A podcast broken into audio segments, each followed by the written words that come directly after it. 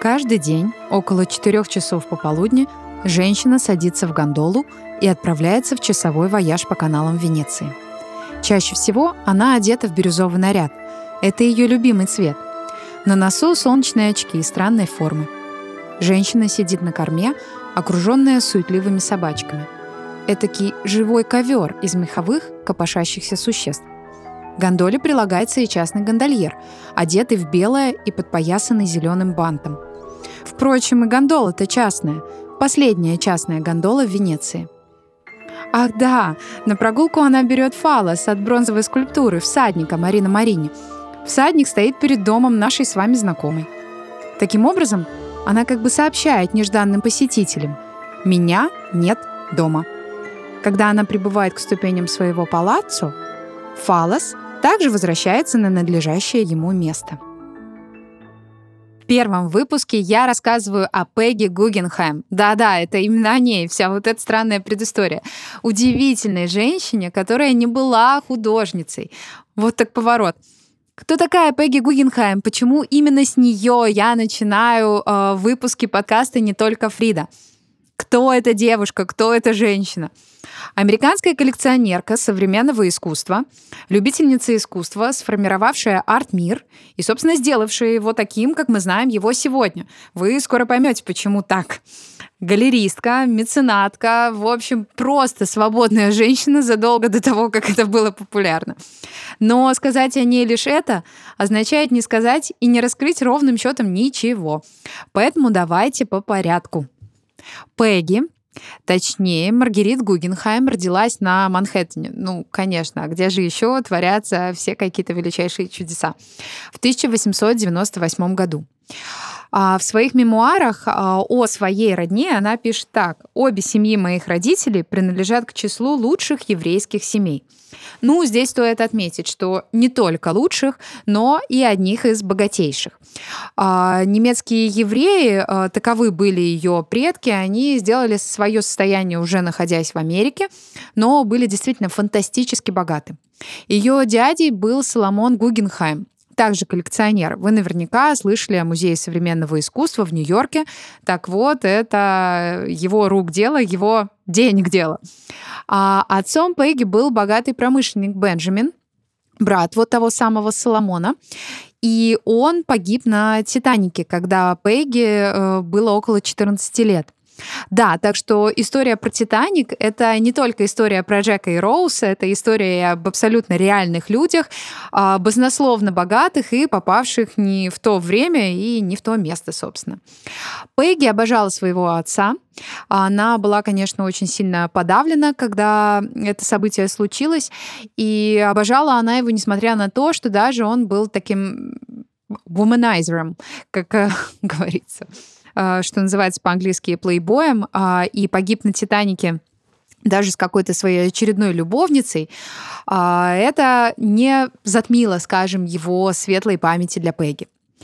Наследство Пегги, а, когда ей исполнилось 21 год, и она получила его уже в полном объеме, составляло по одним источникам 450 тысяч долларов, по другим источникам несколько миллионов долларов. Как бы то ни было, на современные деньги она получила либо 7 миллионов, либо 37 миллионов долларов по другим, опять же, источникам. Но, как мы можем понять, это были очень большие деньги. Достаточно рано, еще в юности, Пегги решила, что она не будет жить так, как э, жили ее родители. Ну, согласитесь, это достаточно э, банальная мысль для подростка. Ей хотелось жить не просто жизнью сосьелите, не просто жизнью э, женщины, которая будет вращаться в высшем обществе, общаться с какими-то богатыми мужчинами, э, приглядывать иногда за своими детьми, хотя зачем это делать, если у тебя есть гувернантки. Но что делает Пегги? Нет, она не отказывается от всех а, благ своего имени, от денег, она не становится бессребреницей, но она устроилась работать в книжном магазине. Там она познакомилась со своим будущим мужем Лоуренсом Вейлом. Он был литератором. А, да, впоследствии окажется, что он был не совсем приятным мужчиной в качестве мужа. А, однако нет, сейчас главное, а главное то, что именно с Лоуренсом Вейлом она попадает в 1920 году в Париж. И вот эта поездка, она переменяет все. Богемное общество, которое было чуждо тех буржуазных правил, которые существовали в Нью-Йорке, абсолютно сносит Пегги голову. Пегги знакомится с Марселем Дюшаном и выбирает его себе таким своеобразным наставником. Дюшан на тот момент был уже достаточно известен, но пока еще не успел приобрести вот той мировой славы, а, которая сейчас тянется за ним таким элегантным шлейфом. А, Марсель Дюшан а, не только играет с Пегги в шахматы, но также советует ей покупать работы начинающих художников, потому что он видит, что деньги у нее есть, но он понимает, что гнаться за теми, кто уже создал себе имя, абсолютно бесполезно, это будет стоить очень много денег. А, нужно просто выработать интуицию и идти за теми, кто пока что только-только начинает входить в арт-мир. Собственно, что делает и сама Пегги. На тот момент я совершенно не разбиралась в искусстве. Марсель пытался просветить меня – не знаю, что бы я делала без него. Для начала он объяснил мне разницу между абстракционизмом и сюрреализмом. Потом он познакомил меня с художниками. Все его обожали, и я повсюду встречала теплый прием. Он составил для меня план выставок и дал уйму советов. Именно он открыл мне двери в мир модернизма. Ну, не мудрено было стать э, великой коллекционеркой с подачи Марселя Дюшана и Тут, конечно, а, Пегги и подсела по ее собственному высказыванию, а, да, спокойно подсела на искусство. Когда кто-то спросил, так, вообще-то я выговариваю букву «Л». Вы вообще слышали, да, что происходит? А, да, я слышала иногда такие штуки в других подкастах.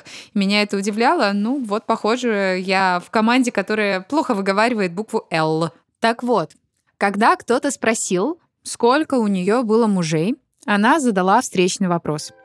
Вы имеете в виду только моих мужей или мужей других женщин тоже? Пегги абсолютно легендарная личность по количеству любовников. А у нее с ее сестрой было такое своеобразное пари о том, у кого больше будет любовников. Они даже составляли целый список вот тех самых мужчин, которых им удалось э, заарканить. А, но замужем Пегги была всего лишь трижды. Все остальные любовники были такими уже неофициальными э, мужьями. Первый брак э, был брак с Лоуренсом Вейлом, тем самым литератором, с которым она познакомилась еще в Нью-Йорке. Этим браком я дала начало двум своим коллекциям – картин и мужчин. Обе начались с весьма скромных экземпляров, однако увенчались шедеврами. В браке с Лоуренсом Вейлом у Пегги родилось двое детей – Синдбад Вейл и Пегин Вейл. Пегин впоследствии стала художницей, которая делала большие успехи, однако жизнь ее сложилась трагически, и она покончила с собой. Пегги вышла замуж и во второй раз. Ее вторым мужем был Джон Холмс.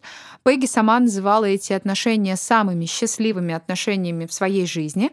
Однако они также окончились трагически, а, так как Джон Холмс умер на операционном столе из-за смеси алкоголя и обезболивающего.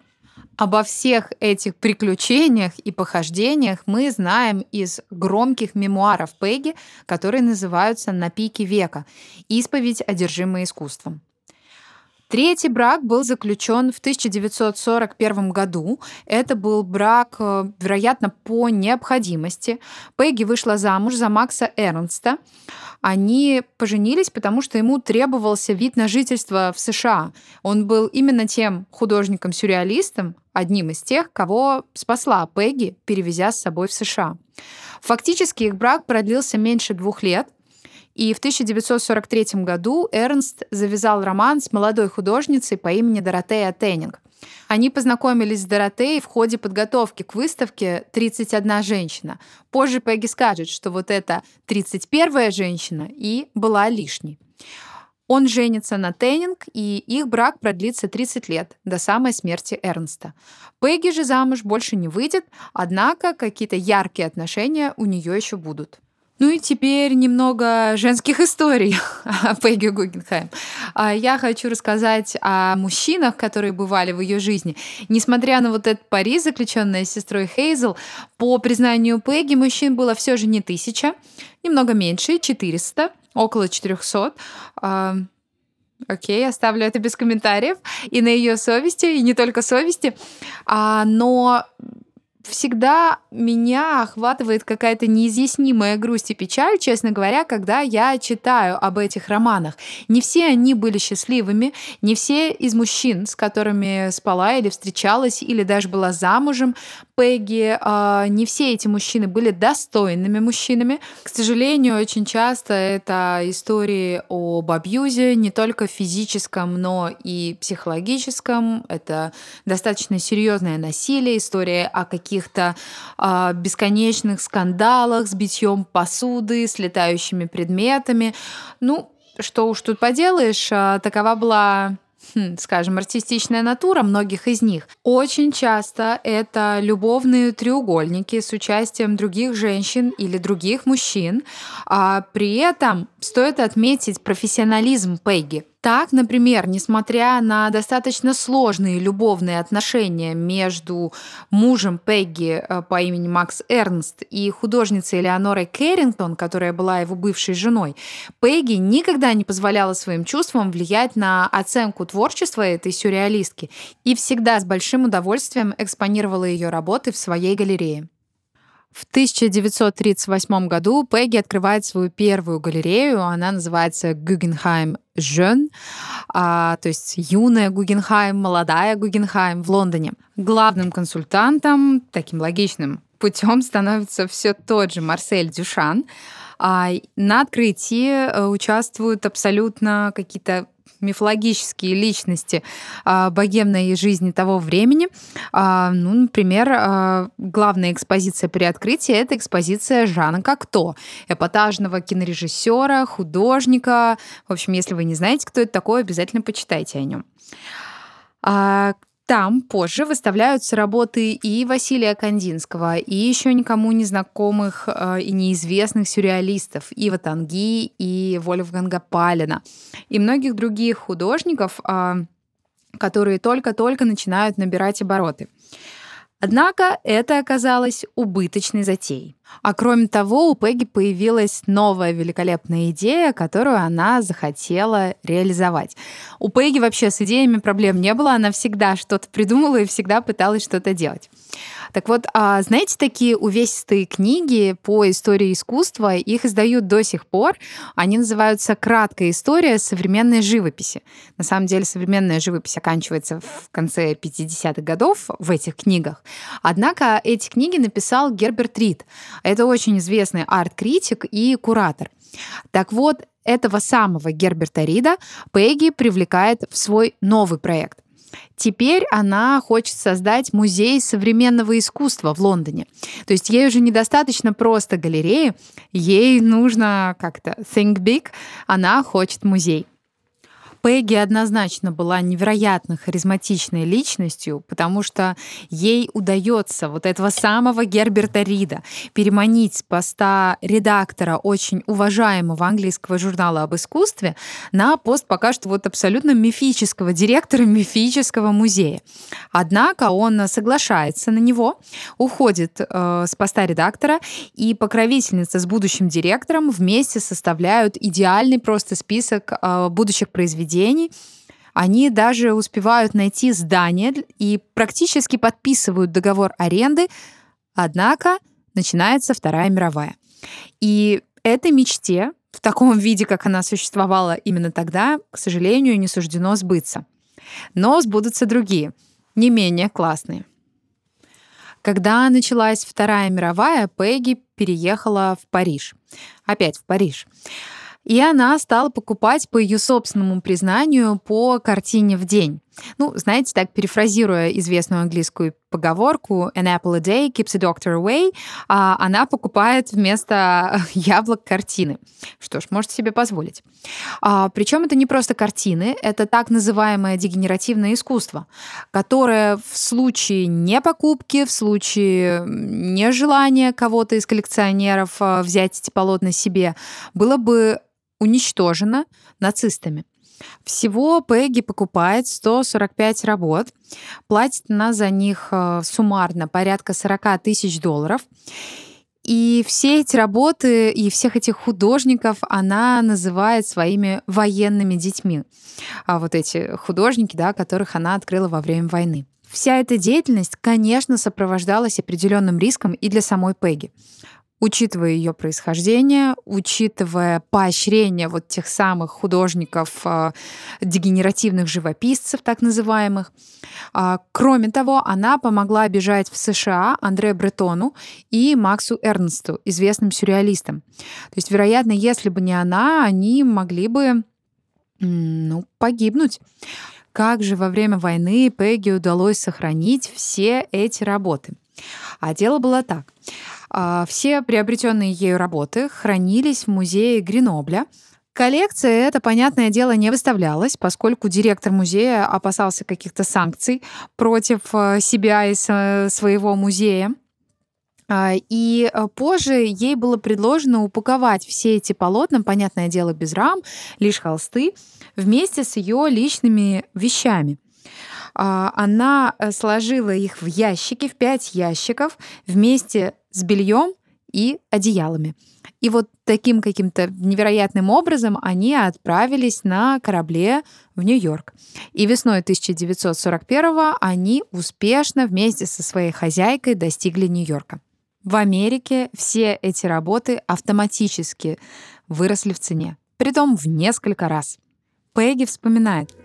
Бранкузи вручную полировал все свои скульптуры. Мне кажется, это главный секрет их красоты — он собирался работать над моей птицей в пространстве несколько недель. К тому времени, как он закончил, немцы уже подошли к Парижу, и я приехала за ней на своем маленьком автомобиле, чтобы успеть ее упаковать и отослать. По лицу Бранкузи катились слезы, и я была тронута до глубины души. В родном Нью-Йорке Пегги тоже не теряла времени. И достаточно скоро она открывает очередную галерею, да, естественно. Что же еще делать в разгар войны? А ее секретарь Джимми вспоминает, когда Пегги открыла галерею искусства этого века, так называлась галерея, это было событие сезона. Пришел буквально весь арт-мир. Именно в этой галерее прошли первые персональные выставки того самого Джексона Поллока, о нем я еще упомяну, Марка Ротко и Роберта Мазервелла. Там же прошли первые американские выставки европейских художников, а, художников-сюрреалистов и абстракционистов. Джорджа де Кирика, скульптора Альберта Джакометти, Ханса Арпа и других авангардистов а, это присутствие вот тех самых европейцев а, с какими-то большими традициями, европейскими корнями, конечно, значительно повышало уровень солидности галереи в арт-мире, тем более в американском арт-мире. Кроме того, галерея со своими необычайными странностями и необычными экспонентами была аутсайдером среди остальных арт-пространств. Почему так происходило? Ну, во-первых, потому что сама Пегги была достаточно эксцентричной. Во-вторых, она была чуть ли не единственной женщиной среди всех коллекционеров и таких местных магнатов. А, плюс сама галерея выглядела крайне странно. Она не походила ни на одно выставочное пространство в Нью-Йорке, да и вообще где-либо в мире в то время. Для оформления галереи Пегги пригласила австрийского художника Фредерика Кислера. Он создал поистине уникальное пространство, которое напоминало одну большую инсталляцию. Вся галерея была поделена на четыре части. Одна так называемая комната дневного света, Самое обычное, самое простое пространство белого куба, залитое дневным светом. Вторая часть — это галерея кинетического искусства, то есть движущегося искусства. И две последние наиболее интересные. Одна из них — это галерея абстрактного искусства, другая — галерея сюрреалистского искусства. Абстрактная галерея представляла собой пространство бирюзового цвета с бирюзовым полом, очень яркое, очень притягивающее к себе внимание, где картины существовали практически сами по себе. Они были подвешены на тонкие веревки и чаще всего обрамлены очень тонкими рамами, если те вообще были. А, картины висели, вы могли спокойно лавировать среди них, рассматривая каждую со всех сторон, буквально с любой из сторон. Галерея сюрреалистов была еще странней. Это была длинная, достаточно узкая комната со стенами, которые в некоторых местах были вогнутыми, в других выпуклыми. Она освещалась лучами прожекторов, причем время от времени. Представьте, вы зашли в комнату, чтобы увидеть живопись. Но при этом свет периодически пропадает, поэтому вы не можете смотреть на одну и ту же картину. Ибо луч, который освещает эту комнату, перемещается по ней постоянно в новое место. Кроме того, задним фоном звучит звук прибывающего поезда. Картины были прикреплены э, к стенам на битах, то есть они буквально держались на бейсбольных битах. Все это не могло не шокировать. И, пожалуй, шокировало бы даже сегодняшнего искушенного современного зрителя. А, да и вообще концепция публичной общественной галереи, иногда решающей какие-то бизнес-вопросики, с небольшой частной постоянной коллекцией, это достаточно смелое сочетание. Так вот, пик Второй мировой войны. Зима 1943 года. Нью-Йорк. Пегги думает.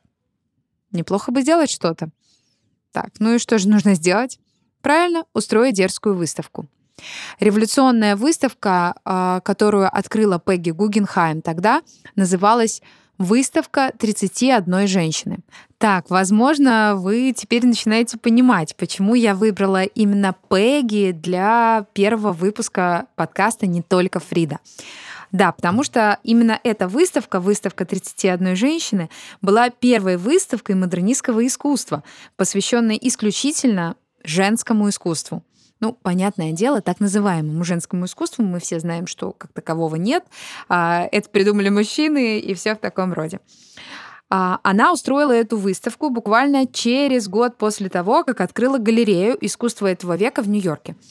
А, галерею она открыла в 1942 году, а уже осенью 1942 года Марсель Дюшан, да, тот самый парень с фонтаном из Парижа, так вот, он подает ей идею. Надо устроить выставку, где будут представлены работы только художниц. И Пегги с восторгом соглашается. Уже в январе 43 года все готово. Выставка будет длиться месяц, и произведет фурор. Это одна из первых выставок, показывающая работы женщин-творцов. Причем не только американок, но и женщин различных национальностей. Среди них и Фрида Кало, и Мерет Оппенгейм, и Софи Таубер-Арп, да и, собственно, многие другие. Выставка была радикальной для своего времени и по причине того, что большинство представленных картин, рисунков и скульптур были либо абстрактными, либо сюрреалистскими, что соответствовало модернистскому вкусу Пегги, но не совсем соответствовало вкусам буржуазных американцев. Известная художница Джорджия Киф не стала участвовать в этой выставке, подкрепив свой отказ заявлением, что она не желает, чтобы ее определяли как женщину-художника. Вспоминает Пегги. Картина, которую они дали мне в руки, стала первым произведением абстрактной живописи, что я увидела в своей жизни. Ее написала Джорджия Акиф. Я перевернула ее четыре раза, прежде чем сообразила, с какой стороны на нее смотреть. Отношение в прессе было различным, от невольного восхищения до пренебрежительного снисхождения. Тогда журналист из Time Magazine отказался делать материал для своего издания – заявив, что среди героинь нет достойных художниц. Да и вообще женщинам надлежит заниматься детьми. Это все цитаты, да. Сегодня мы видим, что крупные американские музеи продают картины очередных голландских мастеров, чтобы приобрести то самое женское искусство. Эта выставка, эта одиозная выставка, не была единственной выставкой женского искусства, я взяла в кавычки, а, в галерее Пегги. В 1945 году она проводит еще одну выставку под емким названием «Женщины». Но в американской главе ее жизни, по мнению самой Пегги, ее главной заслугой стало открытие никому неизвестного художника, работавшего плотником в музее ее дяди. Догадались, о ком речь? О Джексоне Поллоке – Да, это художник, который сейчас э, стоит миллионы, один из самых популярных американских художников ever. Тем не менее, он отличался ужасным нравом. Да, кстати, именно он мочился в камин Пегги Гугенхайм на ее вечеринках, несмотря на всю ту опеку, которую она ему дала. Так вот, она обеспечила его материально, а, назначила ему такой полный пансион, он смог даже жениться на художнице Ли Краснер в 1945 при поддержке Пегги Гугенхайм, оставить работу в музее плотником и творить. Пегги называла Джексона своим духовным детищем. В 1943 году она заказала ему огромную работу под названием «Фреска» — мурал, размером примерно 2,5 на 6 метров. И эта работа станет поворотной работой в его карьере. Поначалу Полок действительно должен был нарисовать мурал, а, то есть это произведение не станковой живописи, однако Марсель Дюшан снова он, вынудил, э, ну не то чтобы вынудил, ладно, предложил ему э, творить на холсте для того, чтобы работа была транспортабельной. Так он и поступил. А, и именно с этой работы начался переход Джексона Поллока к масштабным абстрактным полотнам, которые он создавал при помощи техники дриппинга, которая заключается в разбрызгивании красок и вообще не дотрагивания, не прикосновения кисточки к холсту. Это то, чем прославился Полок, это то, что является его визитной карточкой, это то, что создало ему и Пегги Гугенхайм миллионы. Если вам нравится то, что вы слышите, пожалуйста, не ленитесь поставить оценку, написать комментарий, потому что таким образом а, мой подкаст поднимется выше и больше людей смогут узнать о нем. И да, мне будет крайне приятно, если вы поддержите меня на Patreon. Там есть разные условия участия, Заходите, читайте, поддерживайте. Спасибо. Если бы это была книга, то, пожалуй, у нас была бы отдельная глава, которая бы называлась «Пегги и Венеция». И глава, вероятно, была бы самой важной в этой книге. Пегги впервые побывала в Венеции в 1924 Она побывала там в свой медовый месяц. Ей было 26 лет, и она сразу же влюбилась конечно, в Венецию. Я никогда не бывала в городе, который давал бы мне такое же чувство свободы, как Венеция. Спустя время Пегги будет возвращаться в Венецию, и в 1948 году она решает поучаствовать э, в той самой Венецианской биеннале. Той самой я говорю, потому что это выставка, которая длится по сей день. А, последняя такая выставка состоялась в 2019 и называлась э, May You Live in Interesting Times. Можно сказать, что название стало пророческим. «Чтоб ты жил в эпоху перемен», утверждали кураторы. А, собственно, так и получилось. Весь мир, в котором мы с вами живем, и случился той самой эпохой перемен. Так вот, возвращаясь к Пегги, а, тогда, в то время, да, собственно, так происходит и сейчас, каждый из отделов представлял отдельную страну. И лишь коллекция Гугенхайм представляла саму Пегги. Моя выставка привлекла огромное внимание, и мой павильон стал одним из самых популярных на всей биеннале. Меня это приводило в безмерный восторг, но больше всего мне нравилось видеть фамилию Гугенхайм на схемах выставки в парке среди названий павильонов – Великобритании, Франции, Голландии, Австрии, Швейцарии, Польши, Палестины, Дании, Бельгии, Египта, Чехословакии, Венгрии и Румынии. Я чувствовала себя новой европейской страной. На самом деле для Пегги никто не делал какого-то особенного исключения. И она попала на биеннале можно сказать, благодаря войне в Греции. Греческий павильон пустовал, и Пегги смогла вместе со своей коллекцией занять его. Ее павильон стал одним из самых успешных и самых интересных на всей биеннале. Туда приходили знаменитые арт-критики, президент Италии, который открывал э, саму биеннале. Туда приходили знаменитости, все мечтали увидеть ту самую модернистскую коллекцию и ту самую Пегги, которая сама представляла свою коллекцию. Я не могла себе позволить старых мастеров, но в любом случае я считаю, что долг каждого — защищать искусство своего времени. Притом, несмотря на все свои деньги, славу и неплохое положение в обществе, Пегги рассказывает, что ей было нечего надеть на эту самую биеннале. Чулки и пояс она одолжила у подруги, нашла какой-то костюмчик. Да, правда, на ней были какие-то удивительные украшения из муранского стекла в виде хризантем. Это были серьги. О серьгах я и хочу рассказать. Но прежде расскажу вам историю, связанную с автором одних из серег, которого звали Ив Танги. В 1937 году Пегги познакомилась с Ивом Танги. Это был молодой художник-сюрреалист, который, правда, уже в течение 10 лет тщетно пытался продать кому-то свои работы. Ничего особо не получалось, но вот после знакомства с Пегги все пошло на лад. А, она предложила ему организовать персональную выставку в ее лондонской галерее, в той самой Гугенхайм Жен. Выставка имела успех, картины были проданы, и Пегги, которая ранее заключила пари со своей сестрой Хейзел о том, что в ее послужном списке а, окажется тысяча мужчин, а, так вот Пегги задалась целью добавить Танги к своему списку.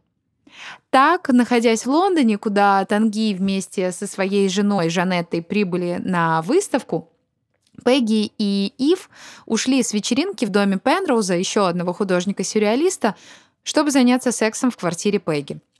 И все могло бы закончиться здесь, но Пегги привязалась к Танги, и, кстати, жена его все узнала и решила, что ладно, такова уж плата за богатство – и успешность, и известность ее мужа.